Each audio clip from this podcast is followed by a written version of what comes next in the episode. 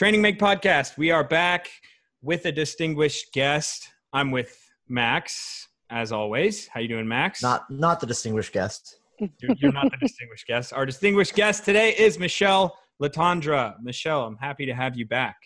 I am super happy to be back. Thank you for having me. And for those of you guys who don't know, Michele was a multiple uh, CrossFit Games athlete and now is uh, definitely one of the, the, the better CrossFit coaches, competitive sphere of coaching. And I, I do want to dive into that, but I hope I gave you enough credit there. Thank that- you. No, I really, enough? I really appreciate that. I, I don't know if I'm the better, but I'm there Yeah. w- doing so what I can. what? How much? What games Not- did you go to? I forgot. Um, so I went as an athlete to the games uh, 11, 12, 13, 14, 15, and then my last year was 16. And then I coached 17, 18, and 19, and maybe 20. We'll see. Max, Mm. what, were you going to say something? No, no, no. Okay. No. Um, okay. That's a lot. Like you're you're a very experienced games. You're a games veteran, and I think um, what like my favorite part about your career when you were lift um, was when you did like a I think it was like a snatch event at the Invitational, Oh, yeah, yeah. That was a fun event. Yeah. and I think you were working with Louis. Is his name Louis or is it what's his name?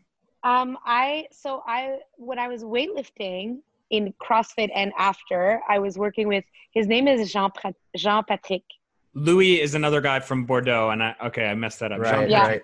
So yeah, Jean Patrick Millet, who now coaches Maude Charron, and uh, um, oh my gosh, oh my god, I just had a blank.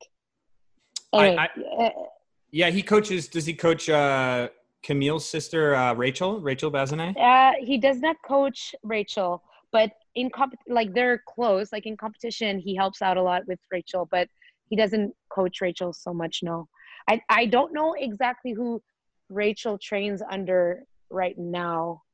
Uh, I'm not sure, but he does coach Maude Charron, who was a CrossFit Games at not CrossFit Games, but a CrossFit athlete at the regionals, who switched over to Olympic weightlifting and is our. I I don't I can't remember if she qualified or not, but she's like a, a medal hopeful for the Olympics in Tokyo in the 63 category. Okay. Uh, 64. Yeah, she's very good. Sorry. Yeah, she's really good. She was, she was a circus artist, studied to be a circus artist, went into CrossFit, and now is Olympic weightlifting. Oh wow. Yeah. Yeah. Mo- What- um, what what are the circus arts? so there is a school here in Montreal, and she's you guys have to go look on YouTube what she did. But she was basically a trampolinist, but on bamboo sticks. Oh wow. So there's two guys holding bamboo sticks, and she kind of just trampolines on that and does tricks. And she has a few videos online of her doing that, and that's what her that was her specialty. And I I believe her hopes were to to get onto the Cirque du Soleil because the Cirque du Soleil was started here. So there's a big like circus school Ah. here that's like there's a lot of circus talent around here. So anyway, she did that before going into CrossFit and then into weightlifting. But yeah, Jean Patrick coaches her. Yep. He coached me while I was doing CrossFit to get my Olympic weightlifting um, uh, up to the to the standard I wanted to be at. And then when I retired from CrossFit, I I decided to kind of jump into the Olympic lifting competition scene, trying to make the worlds. Mhm. And he coached me for that. Yeah. I've I I, I want to say that I noticed your uh, weightlifting got a lot better in between those things, but Yeah. I, I I'm not sure I did. But I remember watching that event, being like, "Holy shit, her technique is very very solid." And so. Yeah. Um, yeah, I, I definitely was a huge fan after that. Well, sure. thank you. Thank you. Yeah. I really enjoyed that. That was huge. And yeah, if there's anything I was really good at in CrossFit, I mean, I, I was good one year and I almost podium one year, but but I love technique.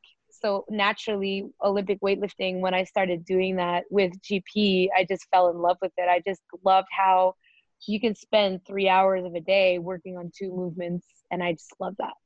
Yeah. It was great.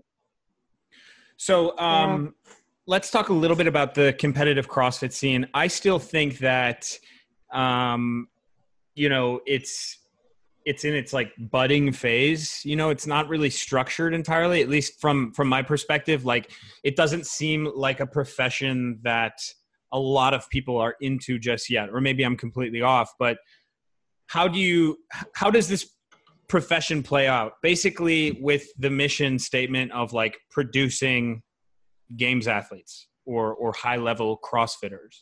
Um, I think I think it it's like every time in CrossFit you feel like you've gotten the feel of things and that you think that you have like a structure and you you're like okay well I think this is what we need. We're going to go in this direction they change.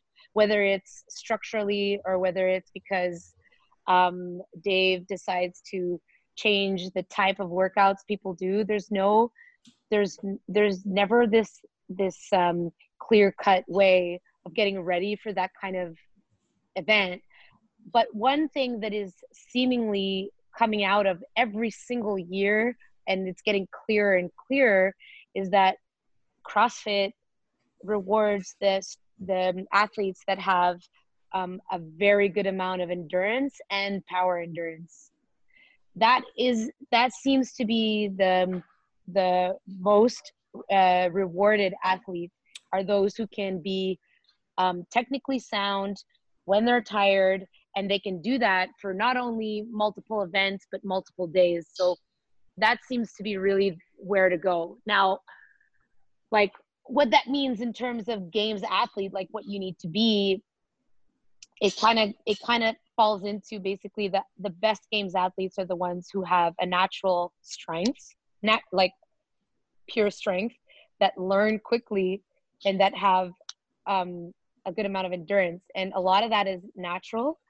And then whoever works the hardest at make, making sure those all of those components are really solid and and and uh, how do you say like like consistent those are the ones who excel. You need a, a all of that plus obsession and some form of obsessive compulsive behavior you know? So, So if if- all of those are met like So if you were to take somebody who's like a total, if you were to say, what's my, you know, regu- regular person, someone who has no necessarily like outstanding qualities, they're, they're not particularly super strong, they're not particularly, uh, you know, good at gymnastics, maybe they don't have a huge foundation or anything, they're decent athlete. How would you structure training from a standpoint of like, you know, long term development, long term priorities? Short term priorities? Like, how do you go about doing that? Um, it really depends on their age. Um, the younger they are, the more we can kind of build. The way I see it is that games athletes are like most of the time they're they're built like a pyramid, right? And the closer you are, like to your 30s, the less time you have. So it's it's a matter of getting the engine up. I would say like um, athletes that are in their early 20s, I would build up their strength a lot more and their strength endurance a lot more than if someone that's in their 20 their late 20s to early 30s and they say hey you know i want to get to the games and it's like well okay. Um, and and i'm always realistic with those with those athletes but the the training it becomes more uh, specific. So the way i treat pat for example patrick vellner who's been who's in his late 20s and who's been to the games multiple times um, we work um, a lot more intensely than someone who comes to me who's like in their um, in their 20s and who I kind of have to develop more their work capacity. So Pat will work at higher percentages and younger athletes will work at lower percentages, get more volume in. But then there's this also there's this element of I don't know how to explain this. It's I guess this this is where the art comes in where there are certain athletes that'll tell me I want to go to the games and I just and and there's like there's the potential to go to the games is very limited. So when that comes to the point and then and then sometimes I get really pleasantly surprised, but when that comes up it's um it's hard to kind of pinpoint what to work on but most most of the time we'll spend a lot of time working on strength and power endurance. Yeah. Um, so kind of follow up on on I guess getting someone prepared for the games. You Yeah. mentioned strength and strength endurance. Um, is Yeah. that because it's easier to then narrow it down to if if you need just like raw cardiovascular output? You know, is it easier to just be like, we'll focus on that, you know, in a little bit because it's much narrower?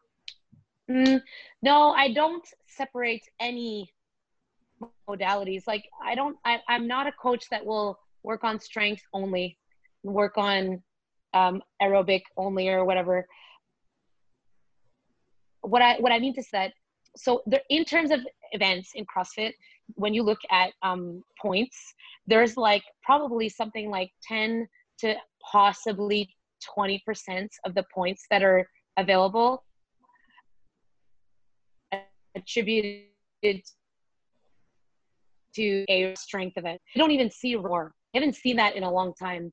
So this is what I mean by power endurance. So I'll never focus too much on the max snatch. But really my my goal with athletes who want to make it to the games is to make their 85 to 95% snatch consistent for more than one or two reps. That's where that's where the strength endurance comes in. That's where the athletes that are they don't need to be the strongest, but that's what they need to do to make sure that they stay hanging with the pack.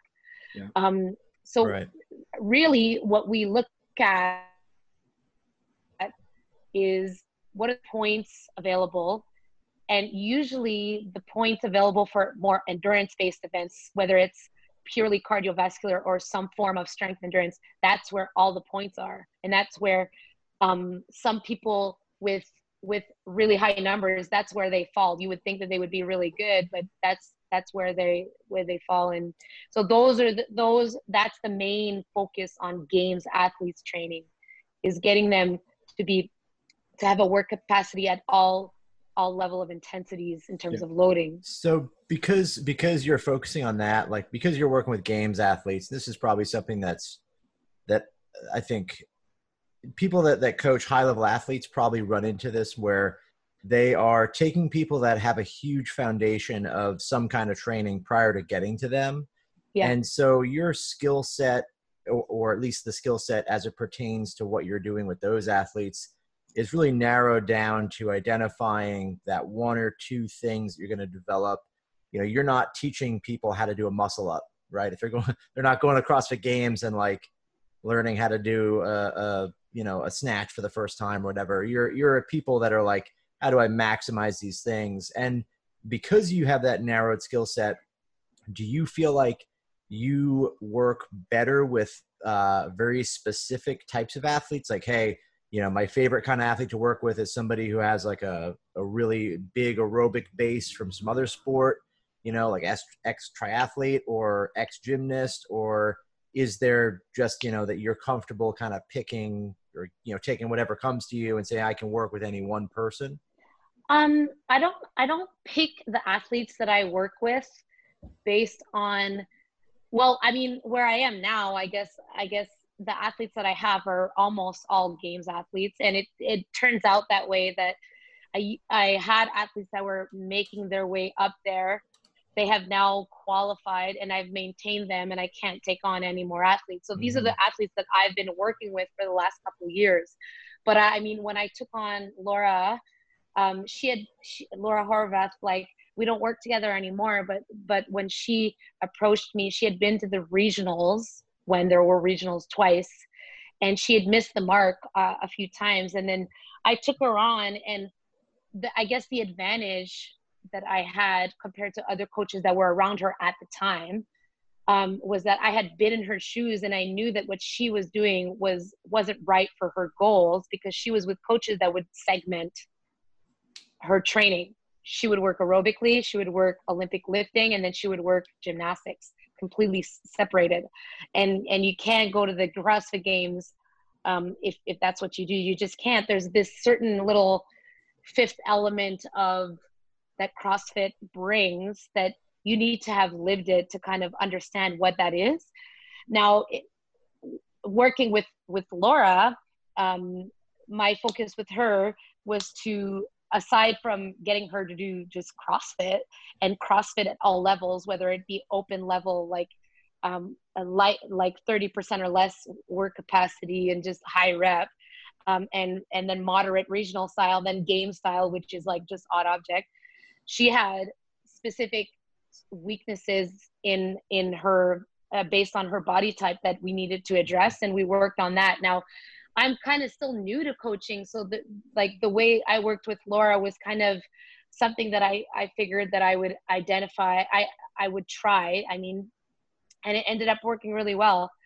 Um, if she had reached out to me before her two years at regionals, would I have been able to bring her up where she went? I don't know. Like it's never been, I've never worked with a person that hasn't had a certain baggage because because those people reach out to me once they've exhausted their local um uh, coaching staff you know right, right. so and so yeah it's interesting like you you bring this up um because max and i literally just talked about this in our last podcast someone sent a question and was like how do we know if the program that we're running is getting the mm. most out of our training or if it's just us as an athlete or if it's my coach you know?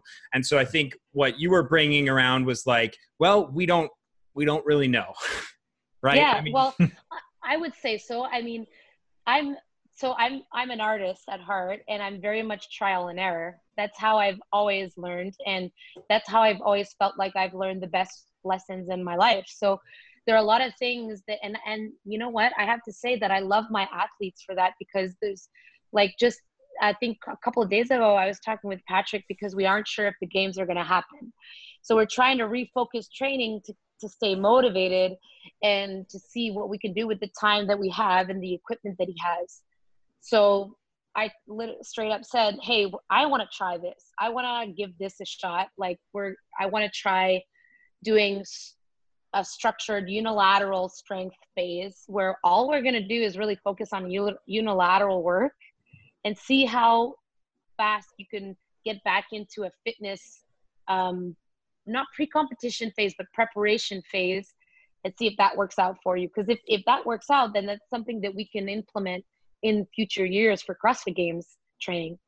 So and and he was all in for that. So i really enjoy that kind of uh, that process of trial and error. And uh, there's a lot of things that i do kind of based on intuition and there's a lot of things that i research and i say well let's let's give this a shot you know? And, and max i want to kick this to you because you're in a similar situation. You're working with athletes that um, are supposed to go to nationals are supposed to go to the pan am games.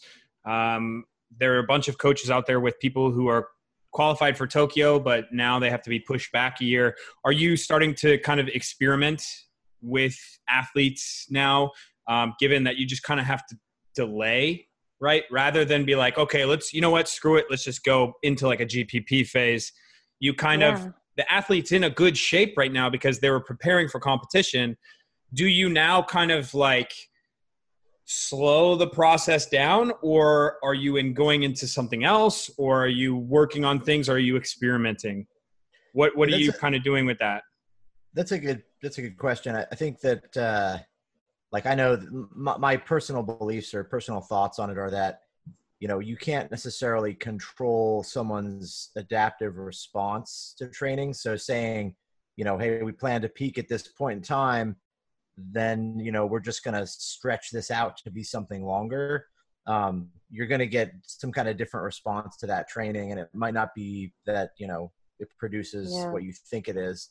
So so like what i've done is just kind of had people either continue the training cycle as though we're going to go to nationals. Um, and and for in our, in my case, it's also easier because we have one thing we're training for, and we know that nationals for us got pushed back till December, yeah. so we can basically complete a training cycle, then move on. Oh. Um, CrossFit, I don't know where CrossFit situation is because you guys are. I mean, is it all just up in the air right now? Well, they haven't had any announcements very officially, other than they're thinking about what they're going to do the CrossFit Games are due to be end of July, beginning of August. But okay. I I was gonna say, Max, that it feels like for you guys it's more complex because it's more specific, whereas us it's so general. Like all they yeah. need to be is mm-hmm. fit. Right. They right. just need to be fit. and they don't need to be at the peak of their strength. Like, yeah, okay, they might miss a snatch PR. Who gives a shit? Because there's like Right. fucking 12 other events that are all reliant on fitness. So like they just need Yeah. to stay fit. So do you think Um, do you so so do you think that like now is a good time to experiment? It, I mean because because you're when you guys experiment, you're only you know using a certain amount of the total training volume towards experimentation. Whereas for us, if, if we want to experiment, we're very limited because we can only go so far without coming back. If that kind of That's makes exactly Right. right. There's less stress on the CNS with CrossFit. I mean, there's more, there's more, there's there's more stress on the body, like joints and stuff. But on the CNS and on training, like the next day, they're so acclimatized to. And I'm I am talking specifically about my games level athletes. Like they're so acclimatized to volume that if I if I manipulate their training in a way, their fitness level won't go down so much. And the beauty of of of and i'm not like a i'm not like a crossfit like kool-aid drinker or anything but the beauty of this sport is that no matter what you do there is going to be some level of adaptation and it might not be what you wanted but there will be something there that's transferable in something um Right. so right. it's it's fun in that way it just feels like it actually feels very liberating right now that okay well there may or may not be something no one is in the right situation to be training for the games at the moment. Um, some people have access to full gyms and some people don't. So might as well give things a shot and see how it's annoying for athletes but we can see how how much volume and and training previously that an athlete can do and still maintain it even under poor training circumstances you know Yeah, how much is that the reality that the buffer like what is the buffer that crossfit keeps saying that if you train really well you'll have a buffer against sickness how long does that take We would we You would know? call that maintenance volume, right? So you'd say Yeah. like what what is the what is the least amount of training I can do without losing fitness qualities? Um, yeah that's that's Yeah. kind of cool to see that. Um, do you, when you write programs and when you're training, do you use any kind of you know volume landmarks like that, like maintenance volume, minimum effective volume stuff, um, or do you write Um, programming sort of differently? Um, I don't. So I'm not traditionally trained in that, but what I do do a lot of is feedback with my athletes, and I'll I'll kind of go by hour of training more than anything. So yes, so there is there is cycles and there is like um, within the year I do, but I'm it's very visual. Um, Mhm. it- Yeah, no, I like that. Yeah, I mean, I Yeah. like the the app by hours of training. Go. What do you Yeah. mean by that? So like when they're when they're a high volume phase, they'll be training for about four hours a day. And when they're in a lower volume phase, they'll be training for two hours a day. right. So sim- almost similar to an Olympic sport, doing. right? I mean, Max, Yeah. would you Yeah. say that's similar to an Olympic sport? Right? Yeah, for sure. Um, Go ahead, I- Michele. that's- Sorry about that. Yeah. yeah, no, no, it's okay. So I don't, I don't like, I'm not, like I said, I'm not traditionally trained in this, and a lot of it is based on what have I, what I've experienced when I was competing, and um, a lot of it's just, just my own research. So when I do, when I do high volume training, it's two sessions of two hours, and then depending on the athlete, maybe that'll be a little bit longer. Mhm. Um, and then during the games, it'll be at the very most twice a week, two sessions. Uh, sorry, three sessions. Um, at the very very most, and and I try to control the amount of time they work at instead of. Um, but but I I work a lot with with with uh, communication, so it's like I'll always check in with them and see how they're feeling and things like that. And when I Right. when I'm I know that they're at a very sensitive, high volume uh, part of their training um, before I make decisions on what they're doing, like the following week, I'll always check in with them. Right. Okay. Yeah. Uh, Zach doesn't do any of that. He just throws a program at people, and when they don't do it properly, it's just I blame them. insults and ber- ber- yeah, he blames them, berates them. uh, uh, No. I try, Yeah, yeah, no, I try ahead, to be tough love. it, I try to be tough love, but I just I just can't. When they tell me like, oh man, I feel like shit. I'm like, oh god, okay. I think that uh, honestly, that's that's the majority of coaches' responses um, to a certain extent. Uh, sometimes I feel like athletes just complain just to hear their own voice and to fill the space. You know what I mean? I've come to terms I know with exactly some of them that are mean, like Zach. that. Yeah. Is that what you are? I don't think no, so. I'm just I'm just giving him a hard time. He's not like that at all.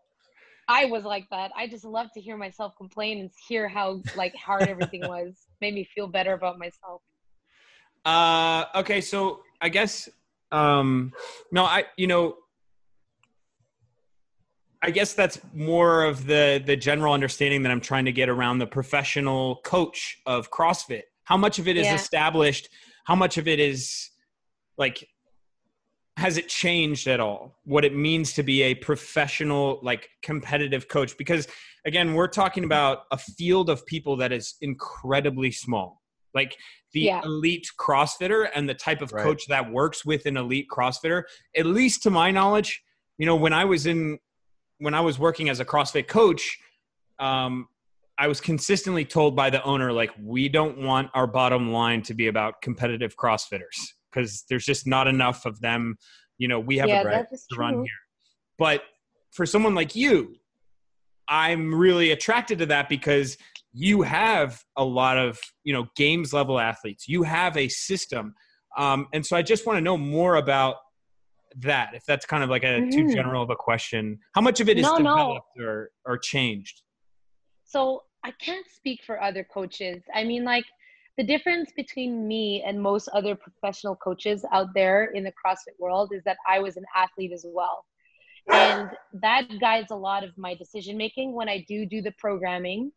Um, I don't know, like from my experience, work I work with Ben Bergeron, who is like one of the top coaches out there, and I don't know how he structured his things now compared to what I did um, but I don't I don't think it's as as as um, scientific. It's not a science compared to other sports. It is a lot of kind of um, it, there is a lot of art to it still.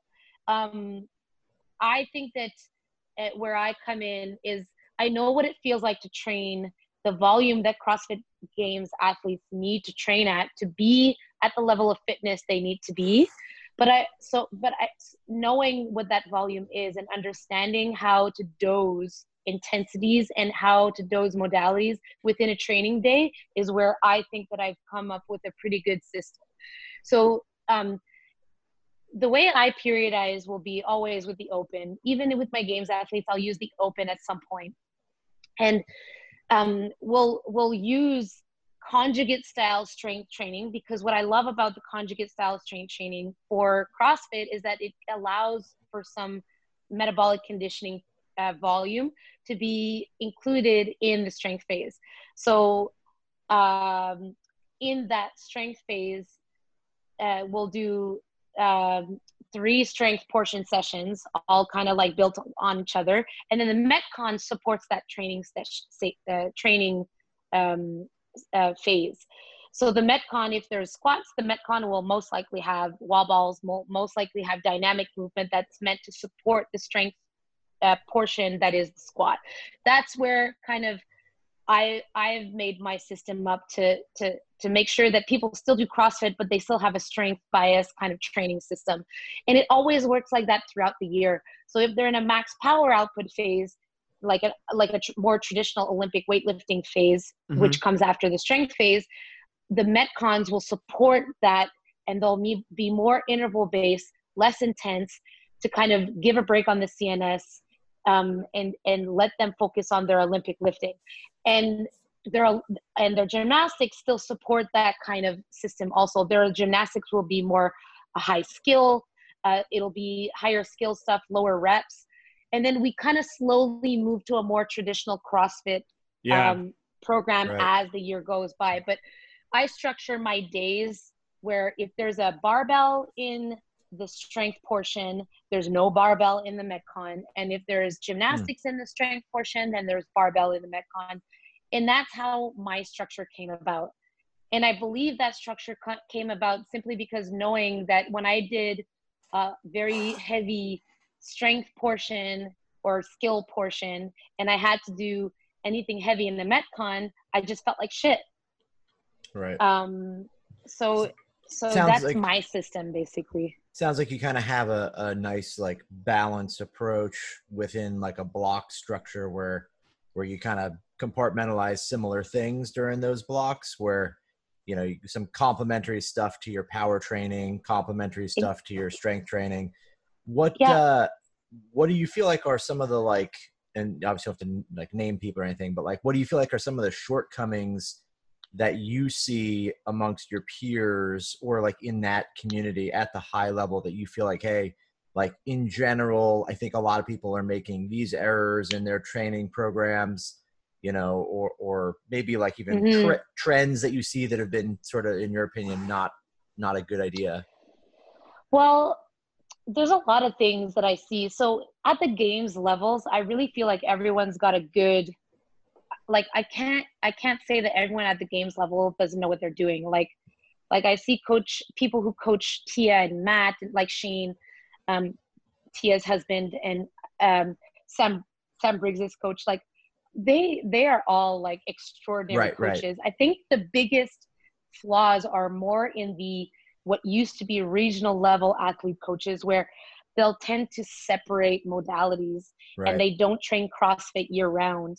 Um, I think that's the biggest mistake that I see. People who think that you can work on your aerobic and your strength and then somehow put it all together in a CrossFit way.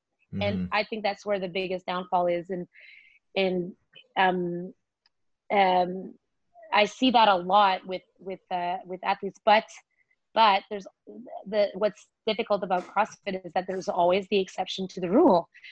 Um, and like, I can say that we are too. Look at Pat. Like Patrick could literally do no CrossFit for like a month and still be really freaking fit. He has a baseline of Mhm. fitness that is just like no one I've ever coached.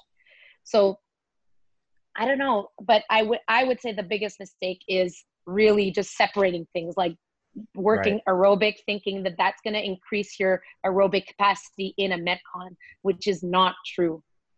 It I doesn't work like that. Do you would you would you say that it's um, a lot of times people would be like okay you know i'm going to focus on strength this cycle and then we'll get to aerobic or whatever. Do you think that that's people you know making up for lost time? Because i think you know a lot of people or at least since the beginning of CrossFit, haven't really started it at a, at a young age. So that means they haven't been snatching, haven't been clean and jerking, haven't been Yeah. doing these high level gym, gymnastics movements. Now they're at the point where they're like, wow, you know, I'm pretty fit. I'm kicking a lot of people's ass. Right. Now I got to get good at squatting or I, I've got to get good at snatching.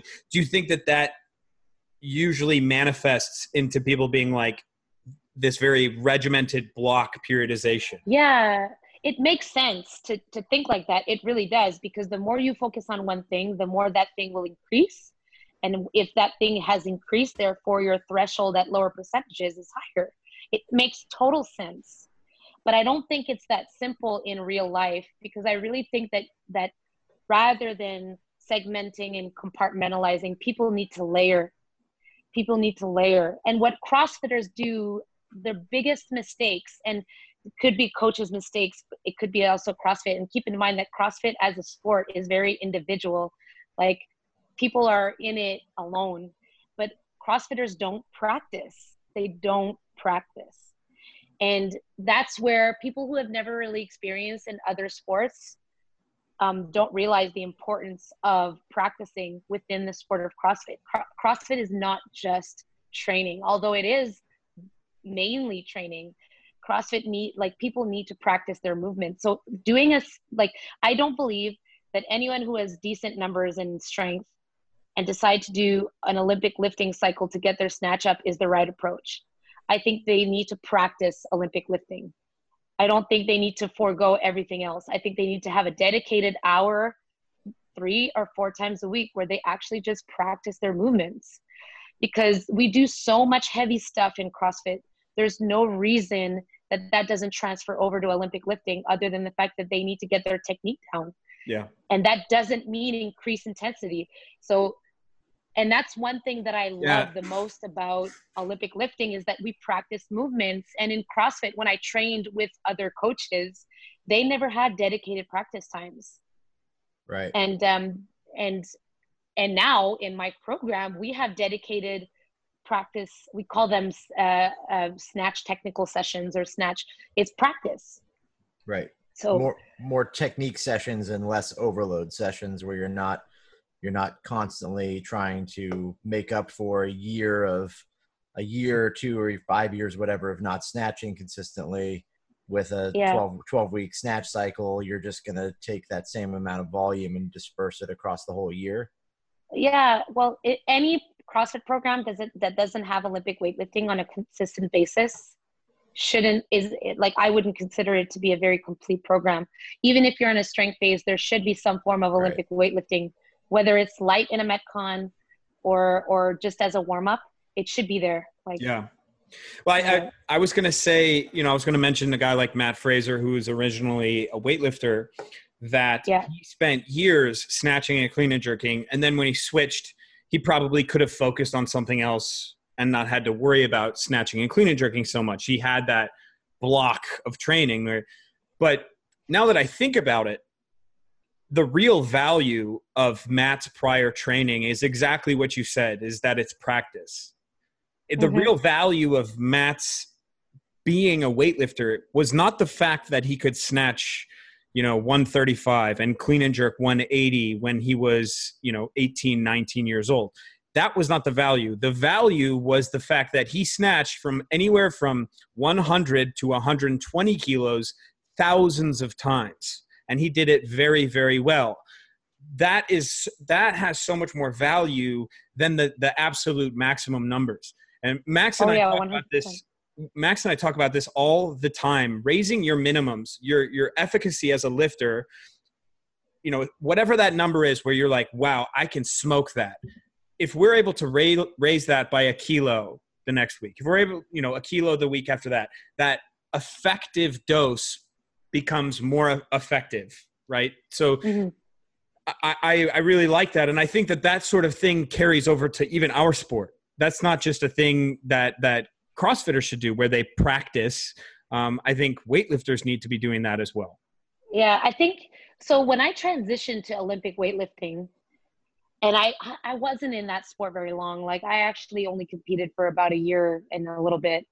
Um, but what I had noticed is that um, although CrossFitters never lifted as pretty and as snappy, and were never they didn't hit that that um, that um, how would you call that that like finesse of a weightlifting they in warm-ups were much more calm and like i i like not calm I, that's not the word but but it was just it just felt like there was a a more solid base of fitness where they didn't like when i was warming up for a competition i didn't feel completely knocked out and winded when i was warming up. Yeah, and and it just it just and then when i the more i got into the sport of weightlifting the more i got tired from the ramp ups for competition and one lift would knock me out whereas when i was a games athlete like my my highest snatch in my career ever was 90 uh, what's 205 90 I know. I know what a good stat is. 92 is good. Yeah. yeah Okay, so I was Mhm. like about 92, something something like that, 92, and and I hit that, and it didn't fuck me up. Whereas in Olympic weightlifting, when I hit, I think it was like 89 at a lower weight category, I was fucked for the clean and jerks, like totally screwed. And obviously, weight categories came into play. Like I wasn't very experienced with with changing weights, but it just there's a level of confidence of volume training that CrossFitters have that Olymps maybe some some Olympic lifters didn't. And I don't know what the reality is in the U.S. I mean, like in in Quebec, I could say that that the coaches are not as um, they didn't feel as um, modern as my coach was. Like GP, when he worked with me, Yeah. he adapted to the way I was. So when we did warm ups for competition uh, at the beginning, we were doing EMOMs, we were doing a lot of reps. He was making sure that I was my my movement pattern was in and it was becoming automatic.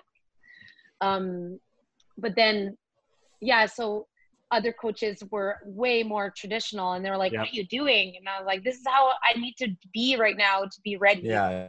So Um, I, I definitely want to kick this to Max because Max, this is, I would say, your specialty at this point. You know, you- Alyssa, Alex, um, a lot of uh, even now on the men's side, Austin Cahoy. You you have people from a CrossFit background, um, but there was actually one thing. I think I was trying to qualify for nationals last year, and I um, was peaked, ready to go, and I missed my final jerk and I didn't qualify. But then there was oh, another meet two weeks later. So I was like, you know what? I'm going to sign up for it and go for it. And I realized at that other meet that I felt really strong. I felt just as strong, but I couldn't hang on.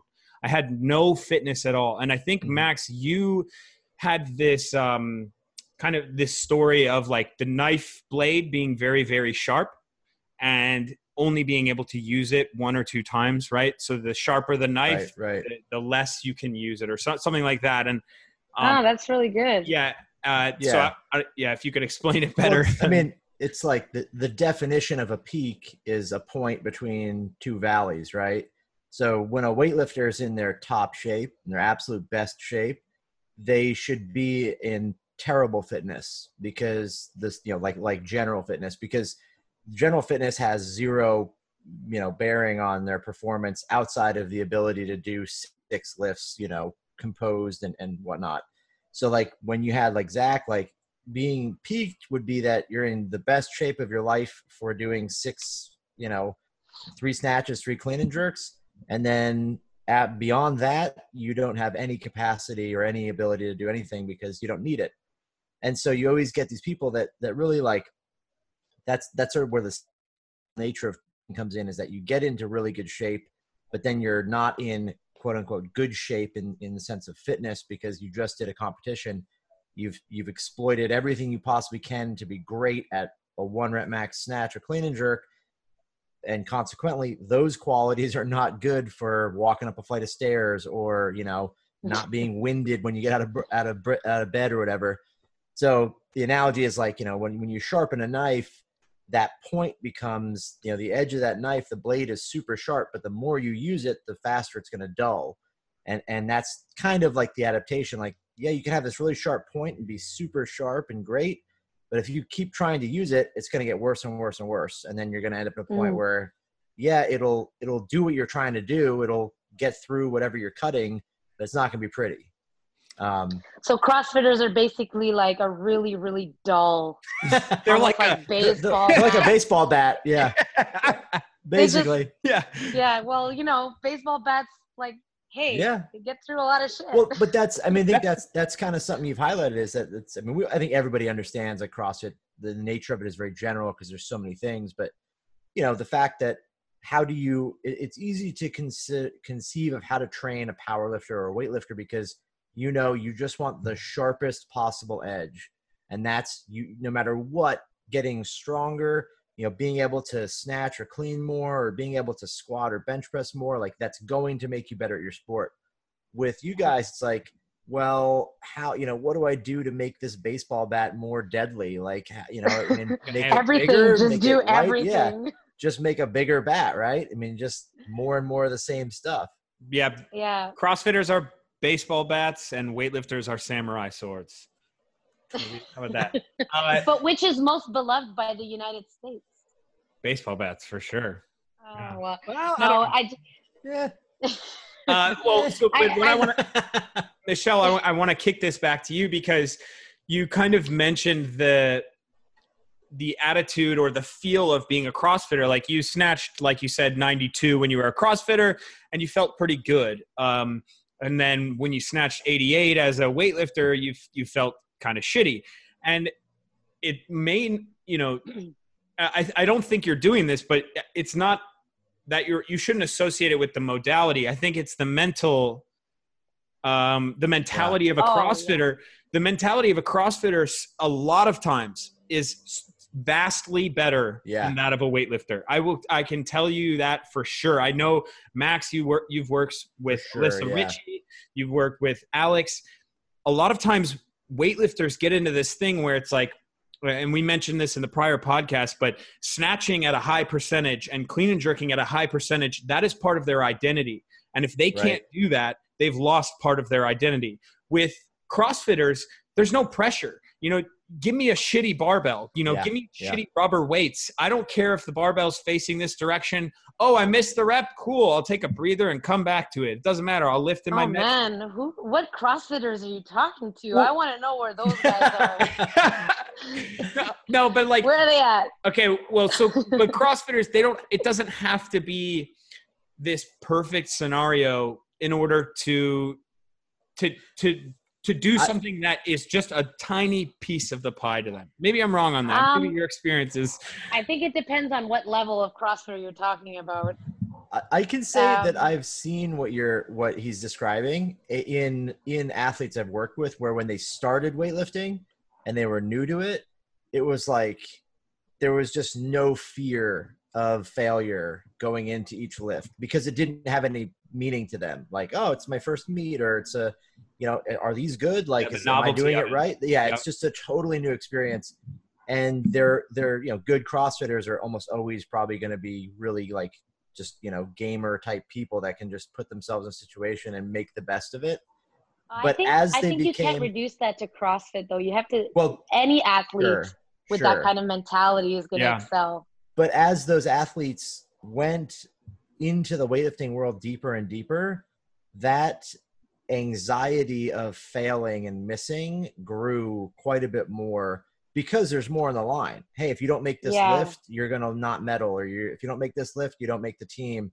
And so, like, I can totally understand like seeing that transition where like when it doesn't mean a lot, look how easy it is to lift these big weights and when it does mean a lot Yeah. look how look how hard it is to lift big weights if that makes Yeah. sense I agree with that. And like you would probably say th- the same on my end if you were dealing with a Olympic weightlifter.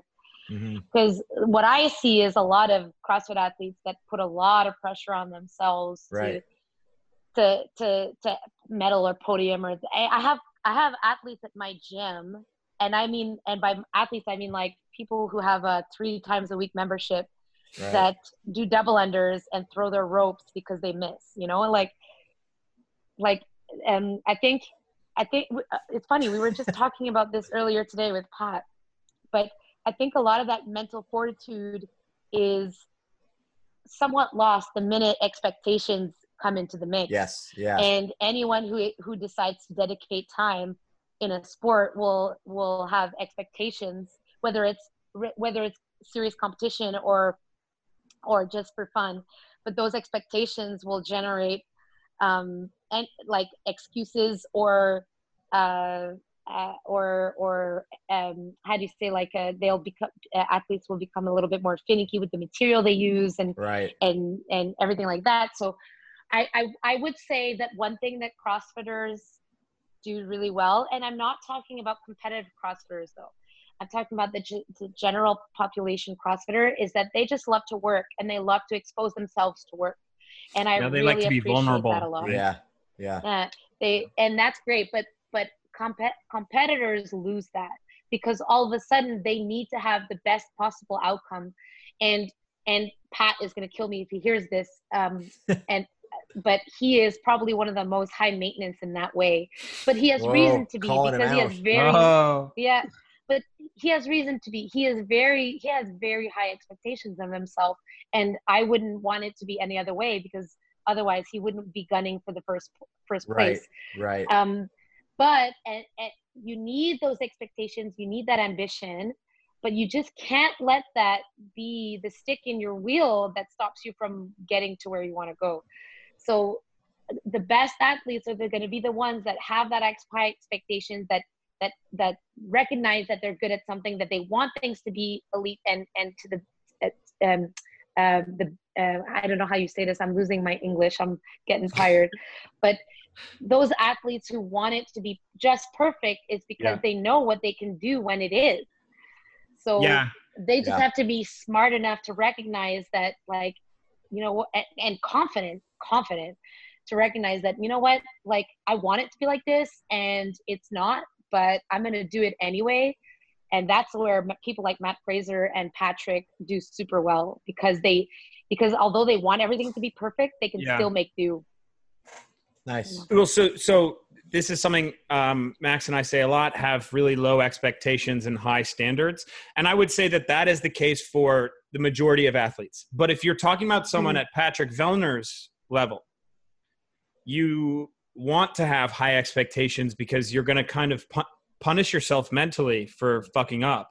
I mean, my wife is she wants to be a an an, Olymp- uh, an Olympic medalist. So not just in the final this year at, or next year at Tokyo. She wants to um, she wants to be a medalist. So her expectations are high, but Right. her standards are high too. And it's that very fine line of having high expectations and not letting it be a detriment to your training, not letting it be a detriment to your to your mentality. I would say that the average person follow Max and my or our mantra of just having zero expectations and having very Uh, high yeah. and having very high standards, right? Yeah. I think it's it's admirable to have very very high standards and just not expect anything. Just do the best you fucking can. But yeah yeah like I said, for elite elite people that want to fucking win, there is that kind of that weirdo switch where they need to be perfectionists. They need to be flawed mentally in that way. Oh yeah, I've always said that. Like people, people look at Rich Froning and like, oh my god, I want to be like Rich Froning, and I'm like, no, you don't. He's no, you fucking tormented. don't. Like Yeah, he's he's, like like on that on that spectrum of health, like he's way, way, way to the right of that extreme. Like you don't want to be like that. That's not. If you wanted to be like that, you would be like that and not even think about it Right. because it's like Exactly. because it's it's just you you don't even look at other people because all you think about and obsess about is what you're doing. So i i really think that that is true. There's this switch there's this there's this mental place that they're in that is kind of like i would call it a martyr. Like they they are the the very few that are stuck living with that kind of demand that they have on themselves to inspire others um, to be close to that 150 million percent that they're at um, and that's the role of a good athlete and they have to live with that they have to live with that um, so yeah, Yeah. i don't know Yeah. it's, it's getting deep getting real Yeah. deep For sure. For sure. Those those you got to be crazy to be good at anything, right? I don't Oh, think yeah, you're gonna find yeah. anyone at the top level of any any mountain that's not a little bit nutso. yeah and the people that are on that mountain and i'm not saying that i'm anywhere close to where rich and matt fraser are but but uh, the people that are on that fringe don't realize they are. So i started No. seeing a therapist recently um, and i was talking to her about like I, I'm just i was just trying to kind of um, get everything right in my life with my business. My like i have two i have a gym and i have an online business and then my boyfriend and we're trying to have kids and all of these things. So i was talking to her and she's like you're a really intense person. And in my head i'm like really not intense and she said that to me and i was like no i'm not and then that night i was sitting in my living room and i'm like yeah i'm really fucking intense and you don't realize it when you're when you are but, but can you imagine like we look at these people and we're like wow these are really intense people more than than anyone would know i think Yeah. Yeah, I mean, I, I. I definitely, I definitely feel like, uh, I feel like I'm very chill, but I get that that kind of intense. People think I'm a very intense person as well. yeah All but right. you think you're chill and i think i'm chill but We're all pretty chill, guys. All right, that'll that'll be uh, the end of this episode. Um, Michele, thank you so much for coming on. Max, screw you, dude. thank Oh, you uh, guys for having me Yeah, um, Michele, if you want to, you know, make a super duper quick plug where we can find you or what what it is that you know your website, all that stuff. Go ahead. Anything? Um, well, our our website for the CrossFit training stuff is DecaComp, so www.decacomp.com. That's our handle also on Instagram. And me personally at mich underscore le tendre. Good luck. Good luck with that. Le temps. All right. Um, thank you guys so much for listening, Michele. Always a pleasure. We're gonna have you on again and again and again. Yeah. The best guest. Very cool. All right. Thank, Thank you guys.